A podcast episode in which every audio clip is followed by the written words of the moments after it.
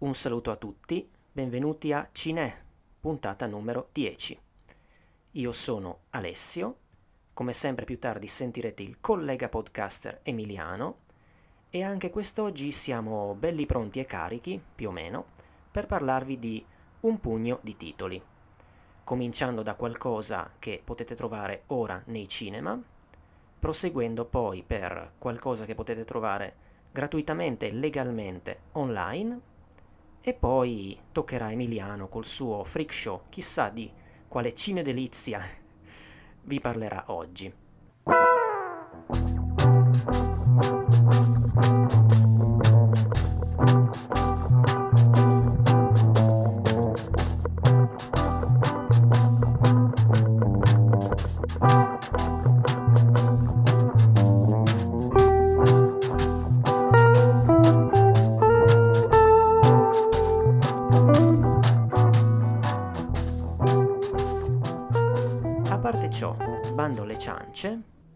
Cominciamo a parlare del primo film, quello fresco, quello nelle sale italiane adesso, che è Avengers Endgame. No, scusate, era uno scherzo, troppo facile. Avengers Endgame è un film di cui hanno già parlato tutti. Potevo parlarvene, o meglio, non è tanto questione di snobismo, per farlo avrei sicuramente avuto bisogno dell'apporto di qualcuno che ne sapesse molto, molto più di me di questo tipo di film non è andata così. E quindi vi parlerò di un film più piccolo, più o meno, più piccolo per noi, fra poco capirete perché, che si intitola Cyrano Mon Amour. Cyrano Mon Amour è un film che in originale si intitola Edmond. Il titolo italiano è più chiaro ed esplicativo. Il film batte bandiera franco-belga anche se è stato girato per lo più in Repubblica Ceca, per esempio a Praga, ma tant'è. Ed è tratto dallo spettacolo teatrale omonimo, appunto Edmond, che avrebbe dovuto prima essere un film, invece è passato prima per il palcoscenico e ora è diventato un film, che è scritto e diretto da tale Alexis Mikalik ed è tutta farina del suo sacco, nel senso che è basato su un suo spettacolo teatrale, appunto, spettacolo di grandissimo successo in patria, dove ha vinto diversi Molière Awards, che sono i premi nazionali del teatro francesi. Dunque, chi è quest'uomo? Mikalik ha un curriculum molto vasto come attore, che parte dai primi anni 2000, ma eh, pochi sparsi titoli si sono visti in Italia, tra tutto quello che ha interpretato. Ecco, di recente è comparso a un ruolo in Van Gogh sulla soglia dell'eternità, il biopic sul pittore interpretato da Willem Dafoe. Poi si è visto in una serie di, ma qui non, di non molto successo, come Versailles. E anche in Cyrano Mon Amour interpreta un personaggio, interpreta Georges Feydeau, lo scrittore commediografo questo collega più fortunato, in un certo senso rivale, del protagonista Edmond Rostand, con il quale dà vita a diversi dialoghi, diverse punzecchiature, ecco. Questo per Mikalik è l'esordio alla regia nel lungo cinematografico dopo alcuni cortometraggi. Approfondiamo il cast, ecco, a parte lui, nella parte del protagonista, Edmond Rostand, c'è tale Thomas Solivet, Solivet, ecco, citerei almeno due suoi altri titoli, era apparso in Quasi Amici. E mi piace citare anche um, un film intitolato Respire di Melanie Laurent, che qua quasi non si era visto, in cui aveva un ruolo non così secondario, lo cito perché lo ricordo come un bel film, appunto, poco visto almeno qui. C'è poi Mathilde Seigné, che sì, è imparentata con la più nota Emmanuelle e sua sorella, nella parte di Maria Le Gaulle. Anche lei ha un curriculum eh, sullo schermo ricchissimo, però quasi tutti i suoi titoli, appunto, qui non si sono visti, mentre è probabilmente un po' più noto, almeno come volto, qui almeno per, eh, diciamo così, frequentatori di un cinema, del cinema d'essai, Olivier Gourmet che nel film si fa decisamente notare nella parte dell'attore, del grande attore Constant, Constant Coquelin. Che dire di lui riguardo il suo CV cinematografico, ma allora di recente è stato Proudhon, né Il giovane Karl Marx, ed è una presenza ricorrente nei film dei fratelli Dardenne. Come approcciare un film che parla di Cyrano?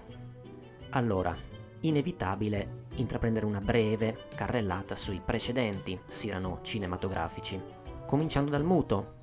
Nel 23 c'è un Cyrano de Bergerac di Augusto Genina, eh, una grande produzione per l'epoca, italo-francese, che mi pare fosse uscita in DVD anche qui.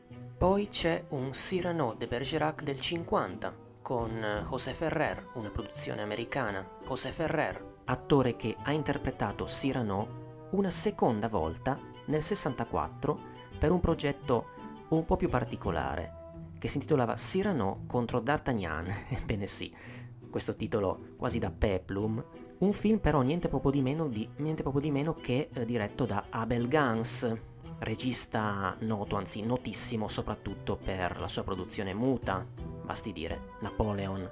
Appunto c'è di nuovo Ferrer e c'è anche Jean-Pierre Cassel. Il soggetto in, in breve vede i due coalizzarsi per fermare una cospirazione contro il re.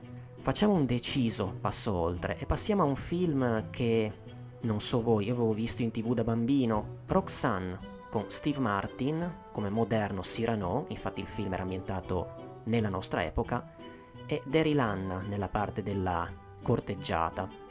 Poi che dire, ho scoperto che anche Jean-Paul Belmondo aveva interpretato Cyrano, però non al cinema, bensì a teatro. Su YouTube ci sono un po' di pezzi di questa sua performance. E poi, beh, Cyrano al cinema è soprattutto associato, anche se oggi probabilmente il film è molto meno visto e ricordato, a un successo sempre del 1990 che è Cyrano de Bergerac interpretato da Gérard Depardieu e chi meglio di lui, anche per anche considerati insomma, a parte la sua grande capacità di attore, la sua verve, il suo organo olfattivo. Comunque, venendo a Cyrano Mon Amour, è un film che non racconta esattamente la storia di Cyrano, ma ci racconta la storia della creazione di questa pièce teatrale e la sua prima messa in scena. Il protagonista appunto è questo scrittore e poeta, Edmond Rostand, che vediamo con i suoi bravi baffetti, come epoca più o meno voleva, però ecco, lo vediamo perennemente preoccupato, perché quando non è seduto a casa oppure a un qualche caffè, alle prese con la maledetta pagina bianca da riempire di versi, con questi fogli appallottolati, appallottolati intorno a sé, oppure quando nei suoi momenti migliori scrive ispirato, anche quando non lo vediamo impegnato con una penna in mano, lo vediamo sempre in movimento perché quest'opera sa da fare e sa da fare in tempi brevi. La creazione artistica nel film infatti è praticamente un perenne affanno, infatti l'opera viene creata poco per volta. Rostan è perennemente in ritardo nel presentare i pezzi dell'opera che crea man mano al primo attore, appunto Coquelin, che tuttavia continua a dargli fiducia. Vede qualcosa in quest'opera che però praticamente è ancora tutta da fare. Anzi, passo indietro. A inizio film vediamo Rostan appellato come colleziona fiaschi, nel senso che vediamo la prima della sua precedente pièce che va male. Il pubblico è scontento, il, pro- il proprietario del teatro anche. Che fare? Farsi arrivare una buona idea, che però arriva dopo ben due anni da questo inizio. E arriva non esattamente grazie a lui, o meglio, non completamente. Da un lato è questo personaggio di questo barista Hortense, di questo proprietario di un caffè a cui lui si reca sovente, questo personaggio dalla pelle nera, che nella sua biblioteca gli dà l'imbeccata. Dall'altro abbiamo questa scena in cui lui si presenta da questo grande attore, ma con ancora praticamente nulla in mano. E, per non scontentarlo, per non perdere l'occasione, si mette a mm, creare sul momento, improvvisando versi e basandosi anche su quel che vede intorno a sé, nel camerino dell'attore. Quindi il Cyrano de Bergerac ci viene mostrato come un'opera che nasce velocemente e sotto svariate pressioni, la pressione del tempo appunto, perché quest'opera, anche se non esiste ancora, deve andare in scena in tempi brevi. Poi c'è un'altra pressione relativa al tono, perché più volte si sente dire deve essere una commedia, la gente vuole ridere, e questo ci riporta un po' anche a certi giudizi o pregiudizi ancora correnti riguardo ciò che il pubblico cinematografico, se non teatrale, forse teatrale meno, vorrebbe. Pressioni dovute all'ingerenza di questi due delinquenti che vengono coinvolti dall'attore nella produzione della pièce perché ha con loro un debito monetario e insomma decide di metterli in mezzo, ma loro ovviamente mettono bocca. Come? Imponendo una loro amante, che è questa attrice bizzosa, rompiballe, presuntuosa e inadatta anche soltanto come età, ma sa da mettere nello spettacolo. Un'ulteriore pressione, per esempio, è quella del duello. In questa pièce ci vuole un duello, ma lui prima lo mette, poi lo toglie.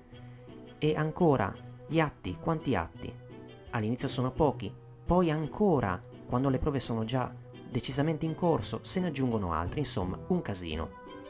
Ma a parte ciò, nel film è centrale un'altra cosa. Sono centrali gli incroci tra la vita e la pagina scritta e il teatro. Perché cosa succede? Succede che, eh, datosi che stiamo parlando di Cyrano, c'è una storia di amore mancato ed equivoci dietro perché il nostro protagonista poeta ha un amico, Leo, che è più bello e più sgamato con le donne e che a un certo punto gli fa conoscere questa ragazza, Jeanne, che lui sta puntando. Lei è sensibile all'arte e alla letteratura, apprezza molto Rostand e non sa che Rostand è la persona che ha davanti e ci mette un bel po' a capirlo. Poco dopo abbiamo una scena in tal senso molto esplicativa, che tra l'altro funziona alla perfezione anche al cinema. È una scena che immaginata a teatro la si può facilmente immaginare accompagnata da un applauso, a scena aperta. Questo passaggio in cui il poeta si mette nell'ombra, sotto un balcone, e si propone di suggerire i versi che l'amico, in mezzo alla strada, recita all'amata che è in quel momento sul balcone. Perché sì, in questo momento i personaggi amoreggiano con le parole in versi, ma non sono gli unici a farlo. A un certo punto vediamo anche che Hortense è capace di parlare in questo modo, in versi. Questo però eh, ovviamente non fa altro che alimentare un equivoco che non dovrebbe esserci. Lei, insomma, ingenuamente, ci dobbiamo credere, non si accorge della differenza di voci tra i due e crede che sia proprio il bell'amato a creare questa poesia, tutta questa poeticità amorosa in suo onore. Cosa succede dopo? Che si crea una corrispondenza tra Rostand e lei, solo che lei appunto è ignara che sia il poeta a scrivere, immagina che sia tutto farina del sacco di Leo. Dal suo canto Rostand, motivato da questa infatuazione per questa bella fanciulla, ne trae linfa, ne trae le parole per la sua opera che prima non arrivavano. Certo, arriva il momento in cui l'amico scopre tutto, in un momento da pochade, non a caso ambientato in un albergo e in una sua camera, quando appunto lui va da lei e non è solo lui in quel momento ad andare da questa ragazza. Segue un momento in cui appunto se la prende con l'amico e qui citerei, vado a memoria, un dialogo fra i due che recita più o meno così. Lui gli dice ma hai fatto tutto questo ma sei un disturbato mentale. E Rostan gli risponde per forza, sono uno scrittore, Ecco, tutte queste parole che circolano, che creano equivoci e creano appunto poi anche sofferenza nella vita, fanno nascere però la pièce teatrale. Sofferenza, ecco, eh, va citata anche quella della moglie del nostro poeta, che è sposato con Prole, che quando la moglie scopre tutta questa carta, tutte queste lettere, tutte queste parole si difende così. Guarda che l'amore è una cosa, l'ispirazione è un'altra, lei, in questo momento, è la mia musa, di cui ho bisogno. La ragazza verrà poi più direttamente coinvolta sul palco. Diciamo che arriverà anche per lei il momento di capire, ovviamente, che si è sbagliata, ma saprà anche trovare il suo spazio nel Cyrano de Bergerac messo in scena.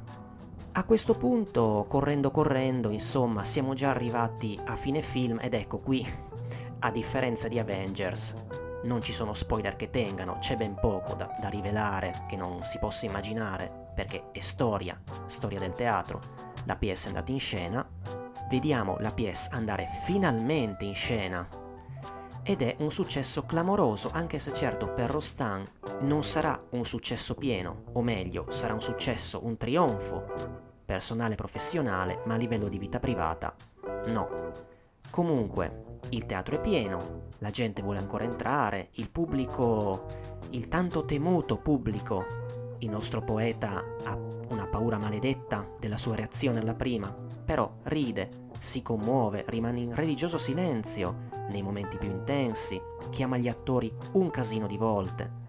Ecco, eh, tornando agli attori, ai personaggi, Solivet nella parte di Rostan è adatto, senza dubbio, ma inevitabilmente la performance che spicca è, come si diceva prima, quella di Gourmet, che qui mostra una gigioneria calibrata però al punto giusto, resta nel personaggio.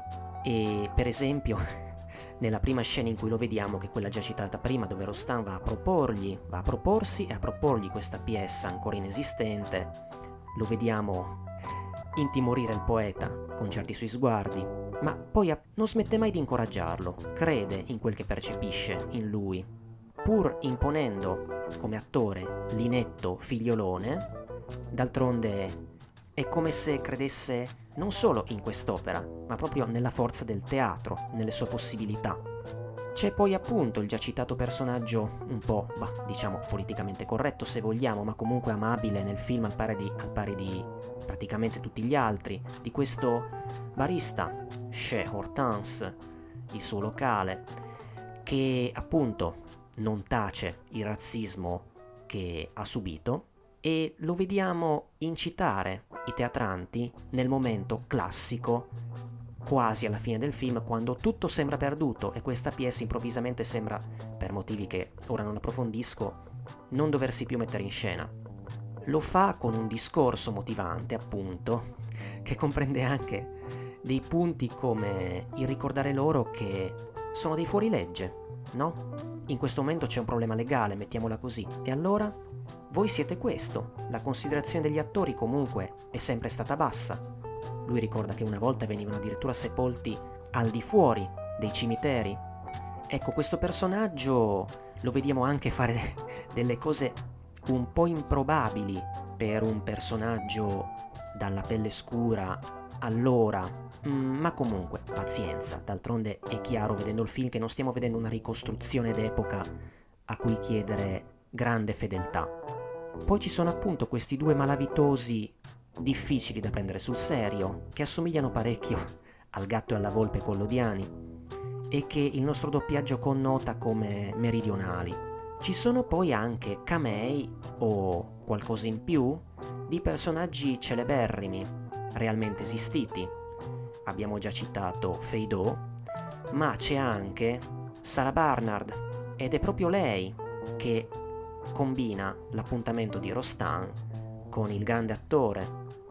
C'è poi addirittura a un certo punto addirittura Anton Chekhov. Comunque, venendo a un giudizio sul film, beh, il film è riuscito è molto carino.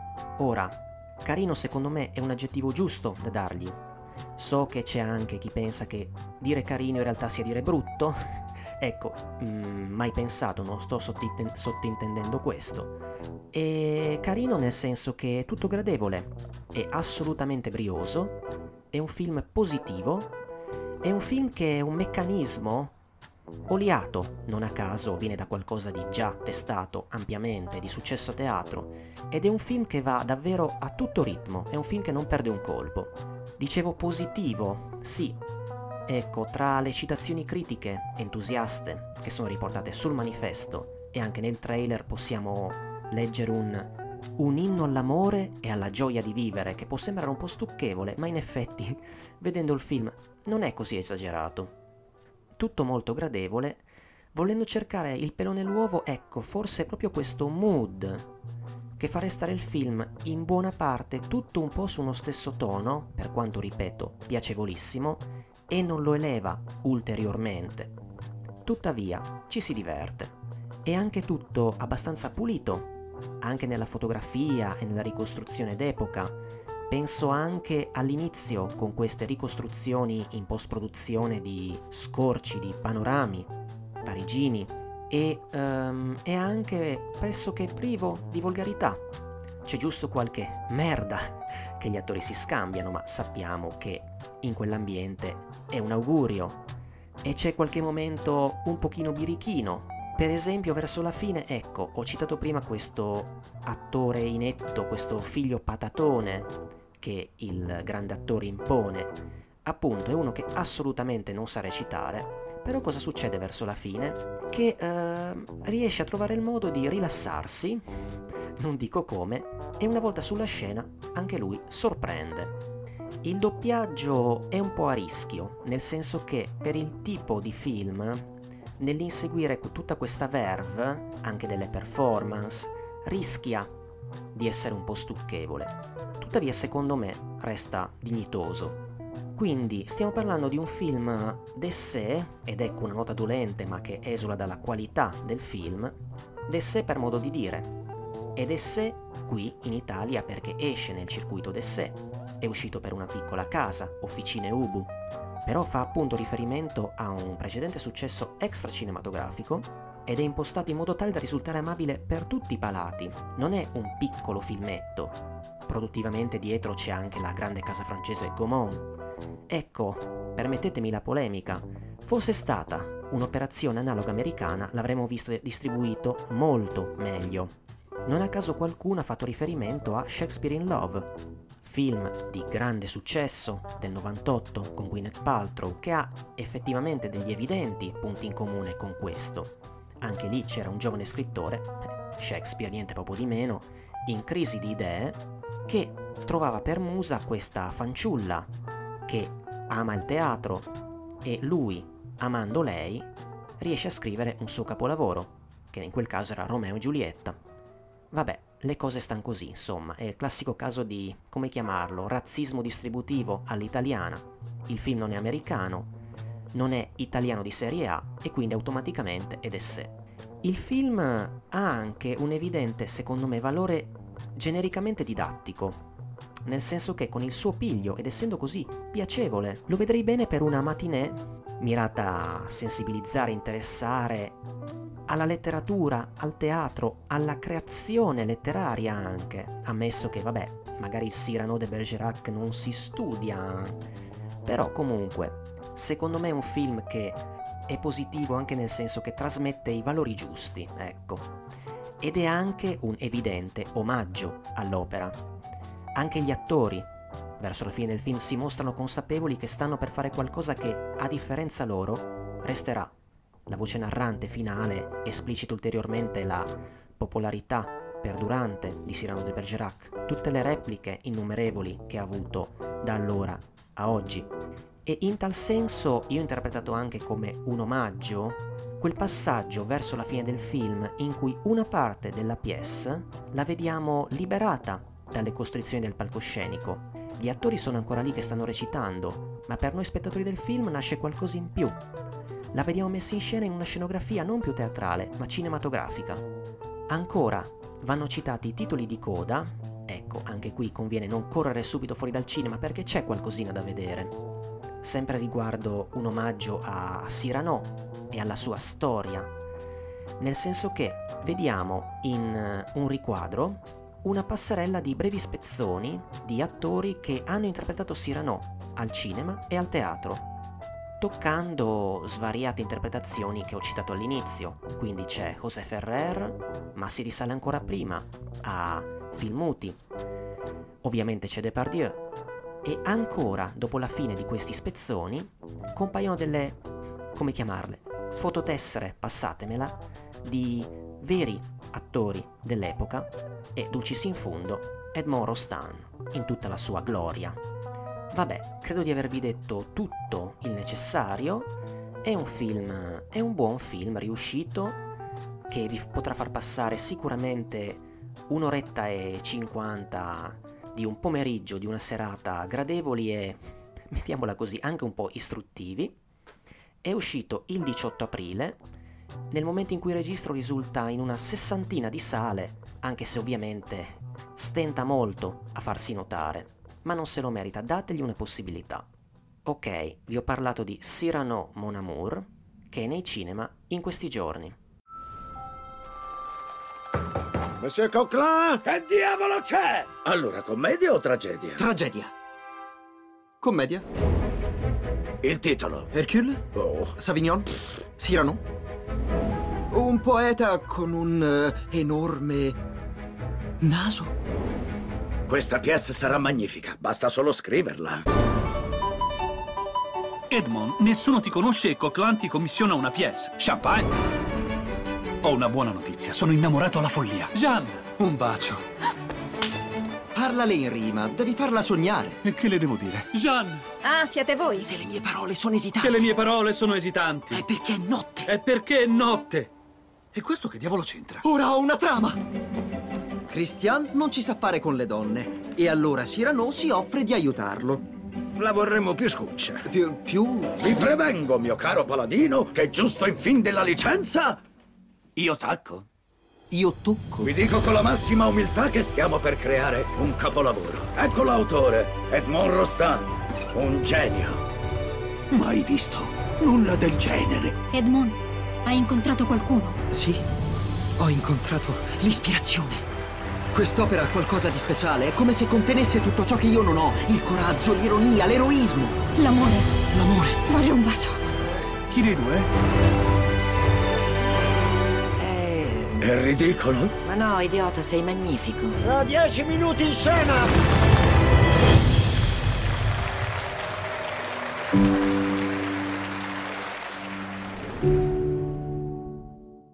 Ok, veniamo alla seconda parte di Cinè e al film, in questo caso in realtà sarà più di uno, ora vi spiegherò perché, tratto da una fonte online gratuita e legale. Questa volta è stato meno immediato del solito scegliere che cosa consigliarvi, nel senso che volevo tornare sul muto, possibilmente cercando e attingendo da pagine non ancora considerate qui in trasmissione.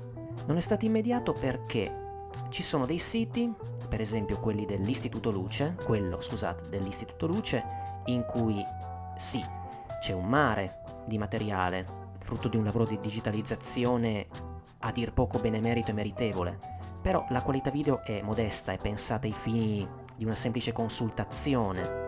In altre parole, i video si vedono già non bene nella finestra in cui sono proposti, e stesi a tutto schermo, ero un po' restio a consigliarvene qualcuno, senza contare quel che è in lingua originale ma non sottotitolato. Ci sarebbe poi filmpreservation.org, ecco, avrei voluto andare a parare lì. È un sito molto interessante. È la pagina della National Film Preservation Foundation, che l'organizzazione no profit del Congresso degli Stati Uniti d'America per il patrimonio audiovisivo americano. Questo sito ha una sezione intitolata Screaming Room che a sua volta ha altre sezioni con selezioni di fondi provenienti da istituzioni anche straniere. Ma tra le tante cose che vi potete trovare ci sono corti di varia natura degli anni 10, ci sono parecchi filmati documentaristici, ci sono brevissimi film animati. Però che succede? Che c'è poco da fare, a me questi video si bloccano in continuazione, non riesco a vedere nulla in pratica da quel sito e quindi sarei stato falso a consigliarvi qualcosa senza nemmeno averlo visto. Qui vige l'onestà. E quindi mi sono rivolto a YouTube di nuovo, però a una fonte legale, nel senso che sto parlando del canale YouTube, YouTube dell'AI, scritto proprio come occhio in inglese.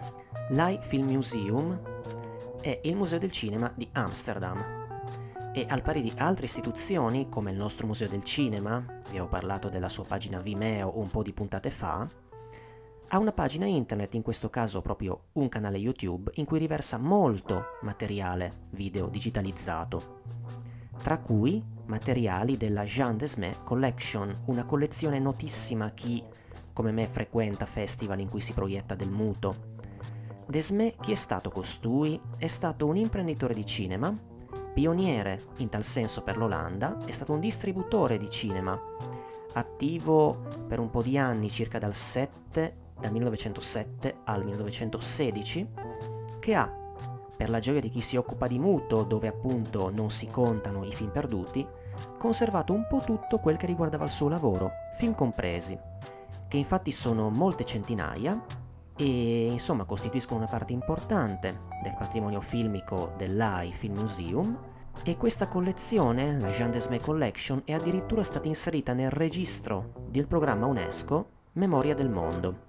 Ecco, per noi nel visionare questi materiali a volte c'è un ostacolo, perché trattandosi di copie per una distribuzione olandese, anche se di film non per forza olandesi, le didascalie sono in quella lingua e non ci sono sottotitoli di sorta.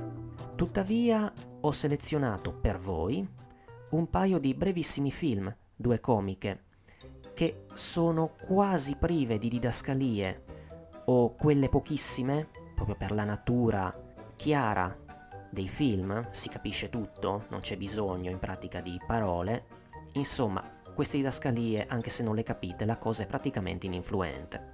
Restiamo in Francia, con questi due brevissimi film dai protagonisti singolari e divertenti. Il primo è La Journée de Fifi, datato 1912, produzione francese, la casa è la Eclipse, il regista è ignoto e il protagonista non è segnalato. È un caso un po' desolante, ma trattandosi di muto di questi anni non è così infrequente. Dunque, chi è costui? Chi è Fifi? Fifi è un bambino che a inizio del film vediamo fare il verso a questi adulti, i suoi genitori, un loro ospite, con tutte le loro buone maniere e cerimoniosità. E lui insomma pare che vedendoli decida di non essere da meno. Rompe un salvadanaio e si prende per sé una giornata da adulto. Cioè, che fa? Fa una serie di cose. Si va a vestire da gran signore con tanto di cilindro, si mette al caffè, a leggere il giornale, bello bello, offrendo dei fiori a una madama, no? D'altronde si fa così si fa portare in carrozza alle corse dei cavalli, immancabili, a cui ampiamente scommette. Poi gozzoviglia, conosce delle signorine, si prende, immancabile, una sbornia. E qui c'è, per visualizzarla, questa inquadratura con effetti speciali. Vediamo lui attaccato a un palo e intorno la, la strada gira, si muove. Quindi insomma, questo è creato con due immagini sovrapposte questa giornata particolare per lui ha comunque una fine. C'è un ritorno all'ordine. A casa viene in qualche modo punito. Insomma, tutto si sistema in un certo senso. Quindi il protagonista è questo bambino che facendo l'adulto, oltre a essere buffo di per sé per questo motivo, in questo modo prende in giro gli stereotipi dell'essere uomo di classe adulto dell'epoca. Il risultato è quantomeno simpatico. Ecco, il protagonista appunto è un uh, bambino, un piccolo commediante. In questi anni non è certo l'unico.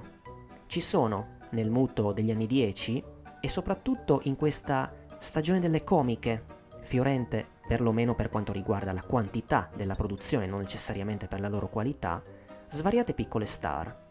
Anche se magari la loro notorietà e il loro lavoro è durato poco, pochi anni, per esempio, rimanendo alle comiche e passando in Italia, possiamo citare Cinessino, relativamente noto tra chi segue il muto, si chiama così perché fa riferimento alla casa di produzione Cines, esistito anche un frugolino e c'è stata almeno una bambina comica.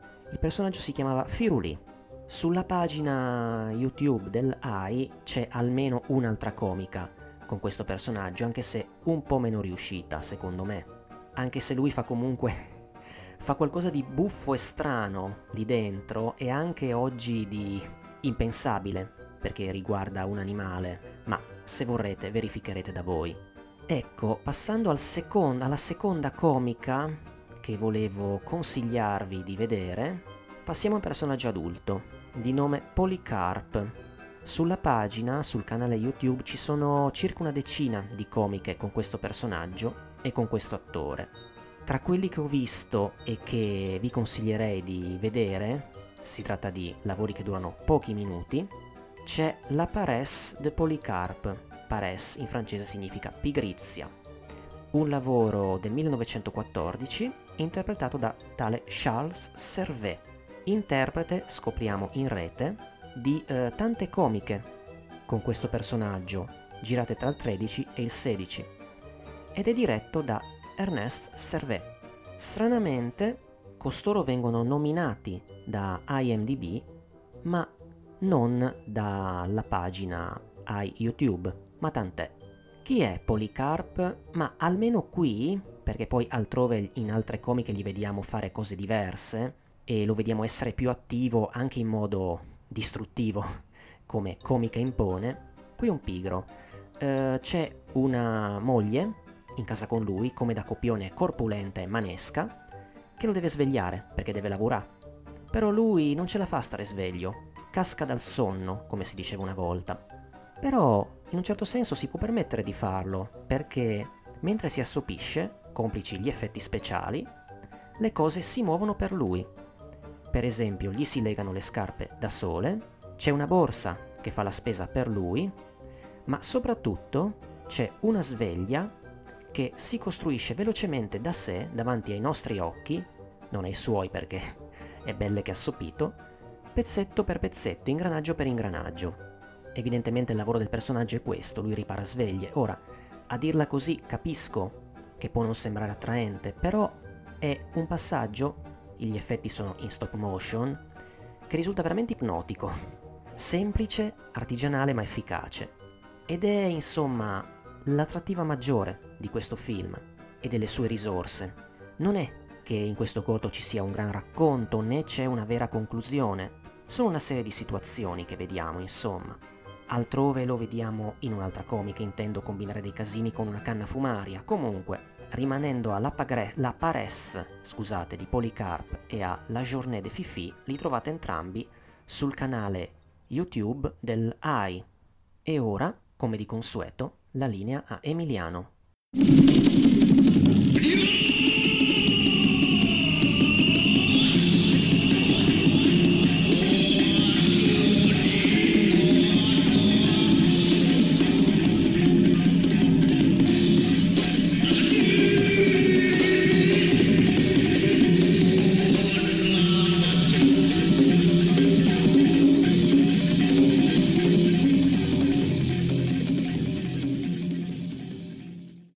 Bentornati al Freak Show. Il film di oggi è una pellicola di culto che fu il trampolino di lancio per diverse carriere nel cinema americano e che ancora ora è oggetto di omaggi della cultura popolare, da I Simpson fino al recente Noi di Jordan Peele. Sto parlando di Chad. Beneath the city of New York. Are living catacombs, an endless maze of subterranean tunnels, unfit for anything human. Unauthorized for anything experimental. Hold it! There's something moving up ahead at the top! And unlikely to bring anyone down there. So... Ah! Ah! They're coming up. Chud, check your basement and your bathroom. Keep off the street and try to hide. But remember, the dark is their place. The night is their time. And tomorrow, the only things living in the city of New York will be Chud. Chud. Cannibalistic humanoid underground dwellers. Chud. They're not staying down there anymore.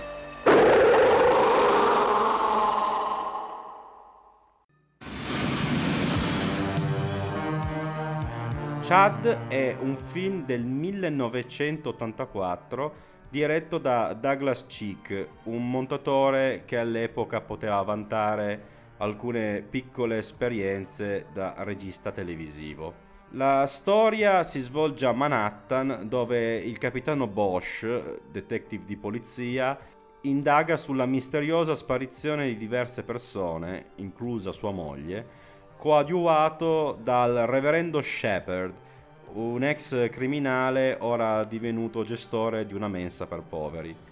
Nel mentre, il fotografo George Cooper, che sta realizzando un servizio sui senza tetto che vivono nelle fogne della città, è testimone di una serie di bizzarri avvenimenti che coinvolgono il sottosuolo ed i suoi abitanti.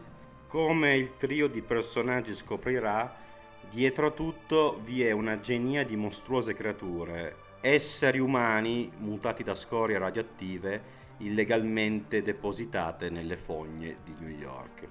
Chad è una pellicola a basso budget che per l'ambientazione urbana e l'attenzione al degrado sociale ricorda da vicino le opere di registi come Larry Cohen.